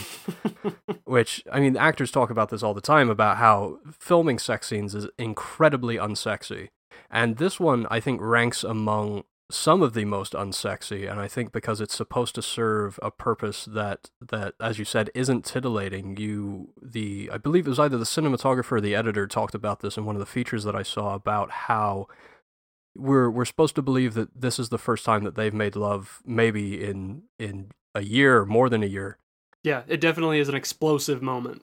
yeah and it's it's about the reconnecting and and i the the thing that i do appreciate the most about this film and what stops it from being maybe completely a cinebust is the editing. I think it's it's very inventive and um just there's a there's a uniqueness to the editing and i, I want to address that again uh, when we talk about the beginning of the film. But there, there- i don't know there's just a the awkwardness doesn't just come from the way that it was directed for me. It's it's part of another point that I brought up in why I'm on the fence about this film is the music in that scene pulls me right out of it. Okay. There the the music there is is kitschy. And I think they they scored it to be deliberately kitschy. I think is is the way that Roeg talked about it, and I can't wrap my mind around the reason for that. That's funny because I know it was actually toned back. It was actually meant to be much more melodramatic and orchestral, and they toned it down. And I thought that that was the the right way to go to to have like that simple piano and the strings coming in. I thought lended the scene the simplicity that to me does make it so good. Well, I and I, I may be a little bit biased towards the, the composer as well. Pino uh, Donaggio, I think his name is. He is a is a regular collaborator of Brian De Palma's, and that is the thing that holds me back from enjoying some of De Palma's films. Like I think the the score in Carrie does the same thing. It's very uh, it's very intrusive. Same with Blowout as well. The those are those are in themselves both great films, but he I just he doesn't strike me as a particularly good composer. And and I've always wondered if that's his fault or if it's the the 70s ness of it because I actually do agree with you, you know, your second point about the music being kitschy throughout is that there's there's a lot of the the weird synth stuff, you know, things we will hear in Carrie in in things like Halloween that just do not age well and I always kind of just I don't think about them a lot because to me, like that's just the '70s. And you know, we we've done an episode on Carrie, which is a great movie. It made Cinemust, but I, I agree with you that there's times where his where Donaggio's score is is very on point and great, and there's other times in Carrie where it just, along with the hairstyles, just makes it so hard to recommend to like modern day audiences, even though it's a masterpiece. I guess I overlook enough of it because I, to me, that is just the 70s, and I, I appreciated the tenderness of that. But yeah, some of the the spooky stuff in the canals is like, oh, okay, this is this is 73, all right. Yeah, no, you're de- you're definitely not helping with that score there, man. There's a there's an aesthetic there that I'm really glad that we let go of just as a society. And I think that extends to a lot of this movie because to me like what's going to hold a lot of people back aside from the, the very experimental nature of it again Roeg going for emotion over logic is as much as I like the editing and and appreciate studying the cinematography like Roeg's obsession with zoom lenses does not age well. Uh, I, I honestly I think it's better in this movie than in some of his others, just because the movie is put together to be so incomprehensible and disorienting. So yeah, I really, really, really want to talk about the editing itself, which you, to me it sounds like you're saying that's actually a positive element. That no, it is 100%. And uh, another point that, that both Roeg and his um, I, I said Roeg there. I've see I've always heard it pronounced Roeg, and I guess I was I was corrected when I listened to the features, and they actually say Rogue. So, uh, excuse my my flub there. Uh, his editor uh, Graham Clifford and him talked about how the entirety of the film is contained in those first seven minutes you you see pretty much everything that's going to happen where it's with, with the the drowning of course is repeated. The all the images of water uh, her red mac being reflected in water. There's the breaking of the glass. Of course we have the great sequence where he is uh, checking out the mosaic where he's up on the scaffolding and the, the piece of wood comes through the glass. And that that to me when I when I stepped back and I looked at the film afterwards and having heard them say that I was like yeah no you did. You gave away the whole film in the first 7 minutes which I in on the one hand is very very clever and on the other hand is kind of why did you do that? Because to me it seems to be such an experiment in in time and space which filmmakers are uh, just love to talk that's all movie making is it's just um, compressing expanding time and space and I think to an editor that must be a great a, a very juicy challenge to to give away everything in the first 8 minutes but not have people realize it until the end which endears them to the character of John because that's uh that's the whole point of the end when he finally comes to face to face with the the homicidal dwarf and realizes really nothing is as it seems. He should have taken his own advice from the first two minutes of the movie, and his life flashes before his eyes. And I think that that's as discombobulated as that sequence is when he's getting slashed and you know I, I really can see modern audiences just really laughing at it because it's supposed to be this horrifying moment but it's it's so haphazard and energetic that you kind of have to chuckle but to me, the the editing of that sequence does still really get at this horrifying idea about how we can't comprehend our own existence and if there is fate that maybe it only ever really comes into focus when it's too late. And and how that in itself is kind of a, a sick joke that the universe can play on us. Uh, all that stuff is very deep under the surface. That takes a lot of hard reading but i think as wild as that reveal is, and this has a, to go back to the hype, I think that this is touted as one of the best endings ever, one of the best twist endings, one of the best horror endings. Um, I'm not going to go that far, but I think it's very, very interesting. And to see, like you're saying, all of this stuff come into focus and realize the game was given away in the first seven minutes, I think is actually uh, pretty pleasurable to take in as a moviegoer. Well, I think that's that's wonderful. I think you just hit the nail completely on the head there, and that is the argument that is going to sway me from a Cinebust to a Cinetrust. I really, that's that's some wonderful analysis. I did it. Yeah, there you go. That's that's a we win. stop. I'm gonna blow it in the next ten minutes. No, no, no, I'm it's just all good. like Donald Sutherland's hair. you with this movie with with Donald Sutherland's toupee, you do get to play the game of who has better curls, him or Julie Christie. Oh, I'm going Sutherland all the way, man. Yeah, I might I might go Christie just uh she's absolutely gorgeous, but man, it's it's a close race. So we haven't really talked too much about Sutherland's performance. He he has a, a handful of really wonderful moments in this, and, I talked about not buying Julie Christie's grief. His grief, I do definitely di- buy a little bit more. There's a wonderful moment where um, you talk about him stuffing down his feelings about uh, the death of his child, and it almost seems like there's a moment where she might even blame him Yes. because she says uh, while they're they're walking through this palazzo, she says, um, "You know, you're the one that let them just just play without supervision and just run around their own." And she and he says to her, "Well, thanks for the memories." I I think that's a great that's a great moment. Yeah, and th- and that's that is plays into part of my disappointment with this film is there's not enough of those moments. The, I'm, the I'm not saying they need to blow up at each other. I don't need huge, big moments of acting where an actor really just gets gets to let loose. I don't I don't need that in particular, but I need a little more context for their grief. I think is my argument.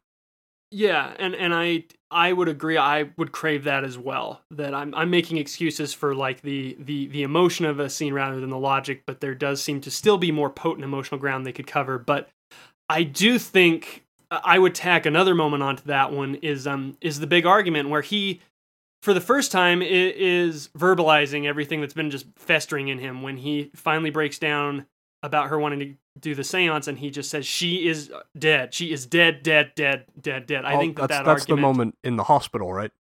yes Yes, yeah. That's that's another great one. yeah and that's that's another one that i'm going to tack right up here with um i, I think this is a, a beautifully portrayed couple dealing with grief because that's a moment that doesn't go for the big capital a acting you know couples arguing moments i think that we would see. That's that's one outburst that honestly seems to kind of put julie christie in her place and that she maybe starts to consider that she has very much bought into the illusion of the supernatural but maybe a little too willingly that she she is still using it as an excuse rather than as something to cope with her grief. It's really just a, a veneer to put over the top which is where this beautiful metaphor of restor- restoring the the rotting church comes back into play. But yeah i i agree i think that there there could be a lot more context for their grief. I i think i'm drawn a little more to julie christie's performance and it might honestly just be because she is the happy one in this very drab tale and i'm a guy who doesn't usually believe in like letting things boil under the surface so donald sutherland i i sympathize with him but it also aggravates me. And so for for that scene of julie christie to be like i really really would love to talk about this it's such a great moment for me. But she definitely like after this this blow up in the hospital she exits the movie because the whole movie you find is really sutherland's and he's doing a lot of very understated work. So you you could sway me into him giving the better performance. I don't know how you felt about this but while we're talking about things that kind of suck you out of the movie against your better judgment some of the um the adr the the line looping they do on him is really really bad his Oh, screams especially when they're when they're on the canals and things like that. Some of that is not fantastically synced up. Yeah, and and his screams when he's ha- dangling from the scaffold, which I think is a, a beautifully shot moment of crazy stunt work. He's just kind of like, uh, uh, it's it's pretty bad. Oh yeah, absolutely. And uh, and before we move away completely from the subject of grief, I'll get my hot take out right now let's and do it. maybe the the argument inducing comment.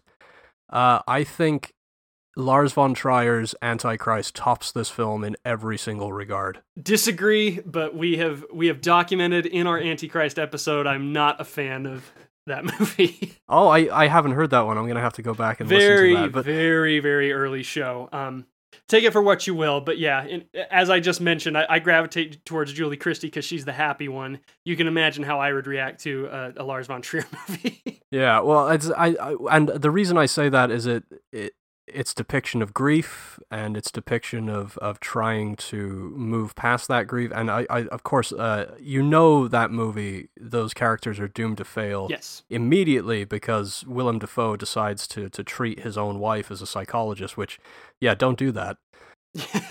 And and of course it's dealing with the supernatural and it is a far as far as psychological thrillers or horror films go it is far more terrifying. Yeah, in in most regards. I mean, it, it is overly graphic. I'll I'll give you that. It is uh it is no easy watch compared to to Don't Look Now anyway. But I just I think its depictions of grief are far more tangible, far more realistic, and far more uh terrifying. Yeah, I, I won't argue with you on any of those things. I'm I'm ex- incredibly biased. There there are worse movies we have discussed on the podcast, but that one I think remains my least favorite. I I, Oh, I will take. I, love um, that. I love I love that you had such a, a visceral reaction to Ugh, that, which yeah. is which is part part of my problem. Part of my problem with Don't Look Now is that for me, if a film doesn't elicit an emotional response, and it doesn't matter whether that response is is good or bad. In fact, I did have quite a negative reaction to to Antichrist the first time I saw it, but because it elicited such a reaction for me, that in my mind makes it a a good, maybe even a great film. Whereas films that are make you feel nothing, I mean, they're then they're if if art doesn't make you feel anything, then it's not art. Well, to anyone who's intrigued by that line of thinking, I'd very much recommend the Antichrist episode we did. Our co-host on that, David Sandu, is very much in line with your thinking, David, and I. Uh... it's not for me. I know it's it's it's a complicated one. It's not something that It's you rough. can tackle in just a couple of sentences. Oh, very much. Yeah. But um yeah, so to go with that because you're right. There's there's much better movies that do deal with grief, which which is why, you know, my my point is not that this is a great movie about grief. I'm I'm way more interested in observing this couple and how they deal with it because I'm so much more into how their guilt is coming between them and how they're trying to not let it force a wedge between them. I'm I'm very involved with that stuff, you know, in terms of like if it honestly portrays how a parent would feel, like I it really doesn't. Or if it does, it's so subliminal, you know, you you really have to study it, which goes back to my whole point about voting this to Cinetrust is like, you know, only people who like really want to study movies are going to love this. It's a movie only filmmakers and those who worship them can really really love.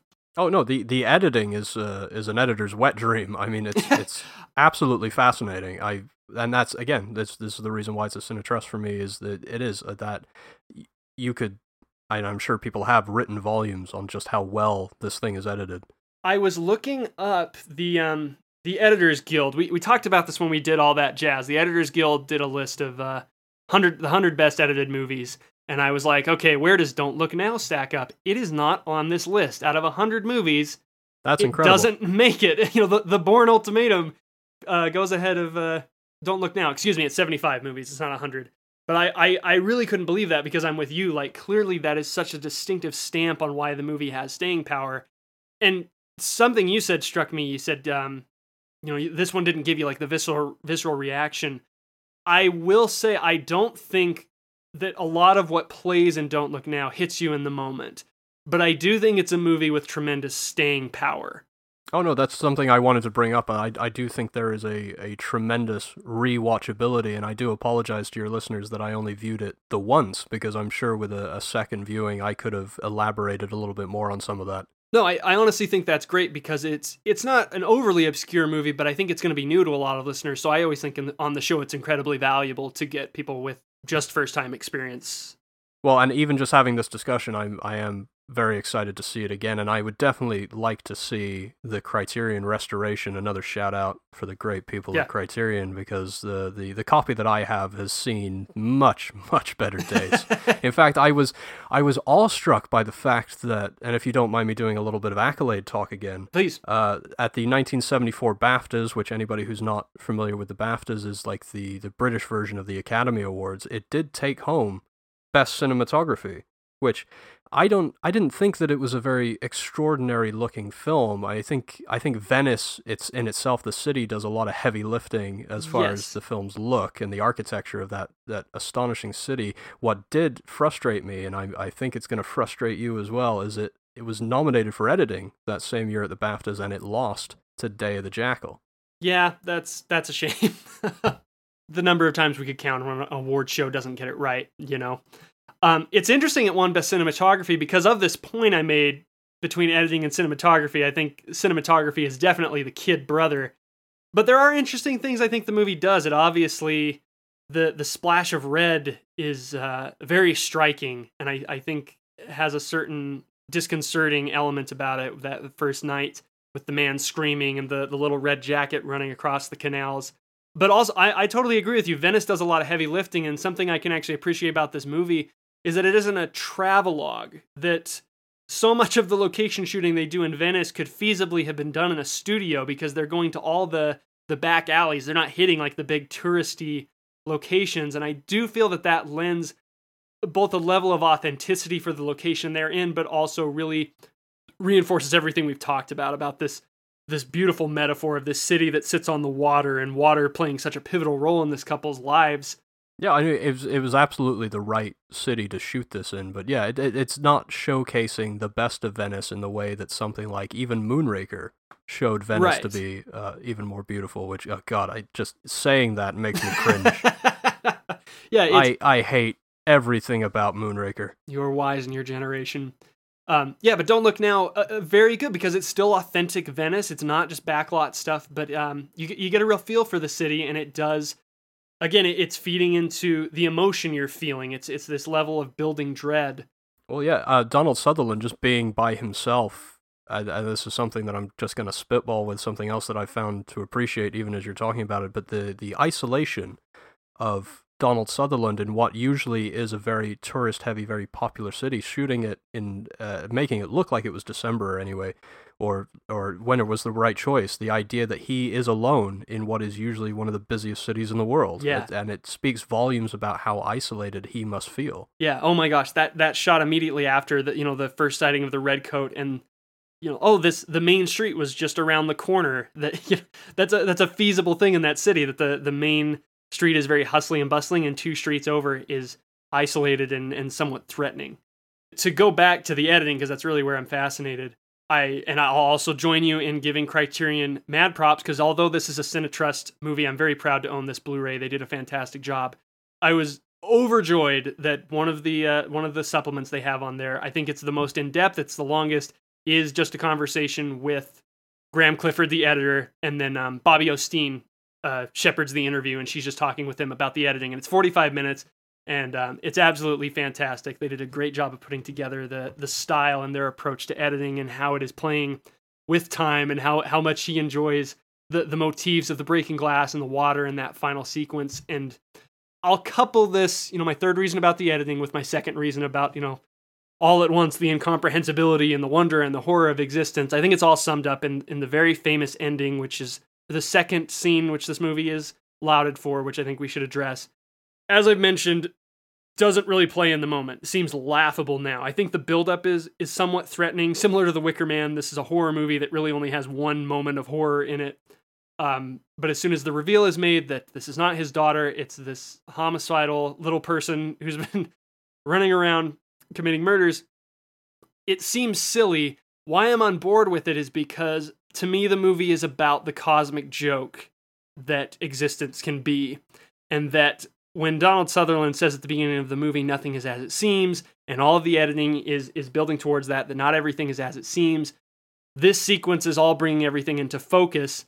And I think it's okay to laugh at it because the entire thing is a giant cosmic joke. What is your take on this other famous part of this movie, the big twist ending? How did you react to it, Ian? Uh, my initial reaction was severe irritation.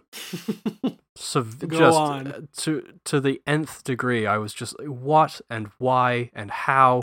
I understand they they make little references. Of course, there's the scene where they see the the woman being pulled out of the canal, which has been murdered, and then of course the priest says, "Oh my God, I hope it's not another murder."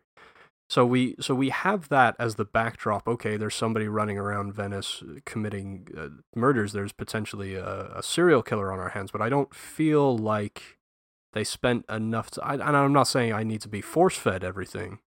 Yeah. But there's there's just not enough backstory provided to maybe. I, I, I don't know that it's necessarily earned its ending. Uh, No, and, and no, I, and I, I let me amend that. I, I love what you say about it being a cosmic joke, and even you saying that makes me appreciate it even more because that is an idea that hadn't even struck me. But now it's it's deepened my appreciation for for how it ends. I just I don't I don't like that it's just a little insane woman running around in a red Mac killing everybody Sure. or anybody that gets in her way. It just it feels eh, there's a there's a it feels almost shoehorned in, like they had written themselves potentially into a corner. I go, well, wow, what what can we do that's going to be completely disarming and take you back a little? Well, oh, we know there's going to be in in this Mac that he keeps seeing. There's a there's a there's a dwarf.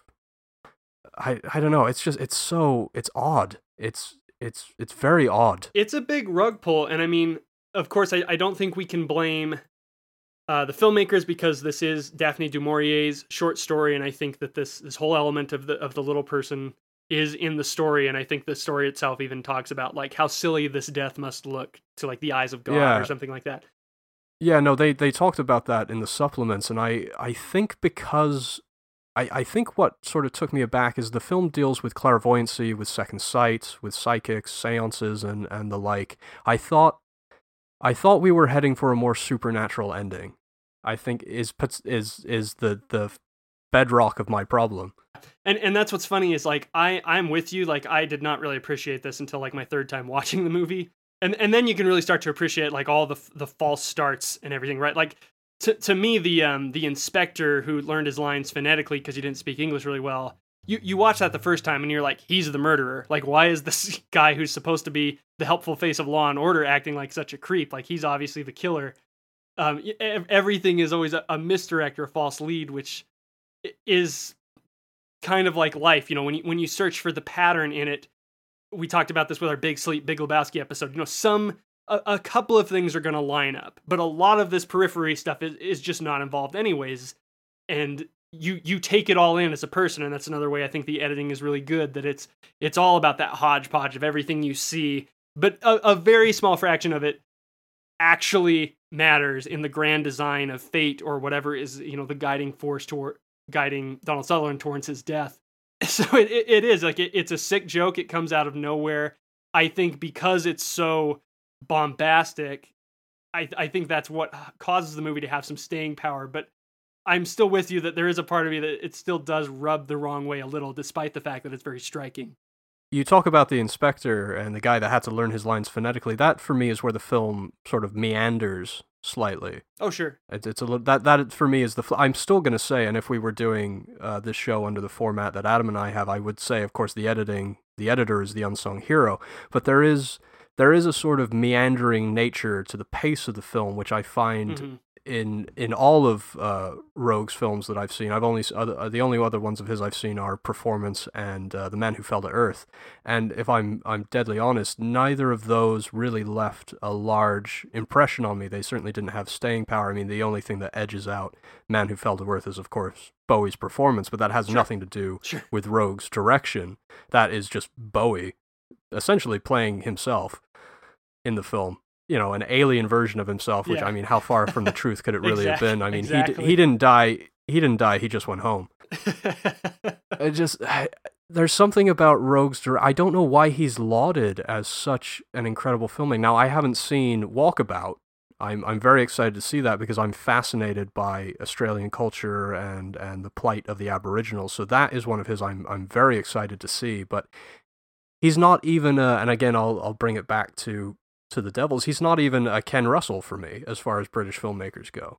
His films have a lot of hype and a lot of of uh, a reputation behind them, but when you when you pick them when you pick them apart, obviously, I mean, we've done a great job with, with Don't Look Now, but with the other two, at least, as I said, they didn't leave a huge lasting impression with me. And at this point, having seen what I've seen of his, I wouldn't call him one of our greatest filmmakers. And that's that was one of the points or struggle I came up against when I was like looking for any excuse I could to get this to be a Cinemust. Is like Nicolas Roeg's a, a big guy in the '70s. He's he's one of the big auteur theory guys, and I think that's that's why he's so revered. Is that he definitely has his own distinct style. He's very experimental. He did have a certain mastery of time and space. Whether or not he had a mastery of good storytelling is a, is a different matter. And and I was trying because of, uh, of the ones I've seen, you know, I really like Walkabout and I really like Man Who Fell to Earth. Neither of them, I, I don't think they stand great shots at being cinemusts either. So I kept thinking like, well, uh, a Nicolas Roeg movie should be a cinemust. Like he he must have one good one, and I feel like Don't Look Now is my favorite, but I still just don't think it is for everybody. And it's maybe because he's too experimental and he you know his his vision just is something to study and pick apart, but it isn't necessarily something to speak to the, the what's an essential movie within all of us. Right. Well, I think I think performances in his films, editing in his films, cinematography to a certain extent do a lot of uh, filling in the gaps that he is not able to to the points that he's not able to connect himself as a director. I don't know. Maybe that's maybe that's harsh criticism. I don't know. Like No. I said, I haven't seen I haven't seen Walkabout. I haven't seen Performance in years. I haven't seen Man Who Fell to Earth in probably just as many years. Walkabout would maybe be the one that's in competition with me, but there's there's still stuff in Walkabout that's weird. It's um its handling of nudity is very disconcerting because it it's underage people and it's so and it's so prolific, you know, it's you know, you're yeah, on one hand you're trying to have like that open mind, like back to nature kind of idea, but on the other hand you're like this girl is 14. Can we please not do this? Oh well, I, I didn't know that. So here i'd be very interested to hear what you think of walkabout i think i think it also is a, a beautiful movie i would probably say i prefer don't look now oh, it's of of the three of his that I've seen. I'm gonna say that Don't Look Now is my favorite so far. cool um, yeah so i'll be interested to see where the votes go with this if um, if there are Nicolas Roeg fans out there because it's it's weird i feel like i'm a fan but i don't admire him That that's a that's a great that's a great way to put it. I, I guess a, a better way is like I, I do admire his technique. It's just like he's not one of my heroes of the 70s. And and another thing we could say, stacking up Don't Look Now in the, the halls of great horror movies from the 70s, it's not one of my favorite. I don't think it's even one of my top tens, but there is not another one like it. And I do think there's enough in it that is of merit that is worth picking apart and discussing as we have learned the past 40 minutes. Um, but that is that is solid Cine Trust territory. To me, this does not reach the the dizzying highs of Texas Chainsaw or Carrie or Jaws or Alien. Like they're, I mean, it's a tough decade to to be a great horror movie in because you are you are in tough company. Well, it has the misfortune of also coming out the same year as The Exorcist, which is probably the greatest horror film of all time. Yeah, really, that to me is one of the scariest. Yeah, super great. How uh, can I can I Please. derail us for just a moment? How old were you the first time you saw The Exorcist? I was pretty old. My da- my dad scared me. My dad told me the story about um, my super tough uncle who didn't take crap from anybody, and he snuck out to go see The Exorcist, and he and he came back and didn't sleep for three days. Um, and so I was like, "What? That did that to my, to this uncle? Like, holy crap!" So I was, uh, I think I was sixteen. Okay, I was I was Okay, thirteen, So pretty good. which is You which know, is too yeah, which I, is too I, young. I still think Which is far- is, is the far too young. age for The Exorcist. Yeah, there, there's there's a lot of things in that that you're gonna struggle to to grapple with at that age, and I I had the same reaction that the film gets. Uh, a lot of people they believe that that people threw up and walked out during like the head turning scene or the crucifix scene. It was actually the realistic depiction of a spinal tap Yeah, isn't that, that, funny? caused most people. Yeah, and uh, that's actually the the scene that I struggle with the most as well. Oh, interesting. Yeah, it really it, it turns my stomach inside out, man. It's it's pretty bad, but man, that crucifix just oh my gosh, that is going to be a a very fun episode for us. I can't wait because you will all get to see just how squeamish I can be. Yeah, what what would you pair that with? Oh, there's a number of movies we can it. Th- This is the the fun thing you learn as as you have Ian being on our show is that um there is not always just the right movie that that a movie could get paired up with a, a whole lot of things and it actually structures the, the conversation in a very interesting way. Um so you know I can't remember if The Omen is in the book. If it is, I'd say that's the obvious choice, but that's not the one I'd like to go with. I kind of like to go with things that make you reach a little more. I don't think The Omen is in the book, and actually, the aesthetic of Don't Look Now kind of made me pine for The Omen. Oh, really? I I hate. With the Euro- with the European setting and the way that it's shot and its psychological nature. It is, it is a good pairing. I I hate the Omen. I'll take Don't Look Now any day. Oh, uh, that's sad. Um, if you if you would like a suggestion on Exorcist pairing, uh, you're talking to a William Friedkin number one fan, so I would definitely, I, I would put that up against uh, French Connection And just do talk his- about Friedkin. heyday. I I could, I could talk about Friedkin all day long, man. Even Sorcerer, Sorcerer's I adore good. Sorcerer. Yeah. We'll we'll see what it what it comes to. I know we have a couple people pining for Exorcist, but um, oh, sorry, we we've derailed. So yeah, man, we we have talked uh, at, at great length, which I think is good. I think this is a movie very much worth discussing. Maybe just not one that everyone is going to love, and uh, I really just want to turn it over to you for last words. It sounds like we've we've got you firmly in Cine Trust territory and not Cine Bust, but it feels like the hype is still a little overreaching for you on Don't Look Now. That you're 100% correct, yeah. But I, I will, I am confident in saying that it is a Cine Trust for me, and I, I am very excited to to watch it again and see if there are other things that I can find. Maybe it, maybe it may reach Cinemust territory for me one day, and I'm, I'm very excited to explore more of, of Roeg and maybe try and reevaluate my opinion on him because I do, I do want to give him the benefit of the doubt. Yeah, and and it does reward repeat viewings, and he again, even if I don't think any of his movies are going to make cinemust for me, they are fascinating to study.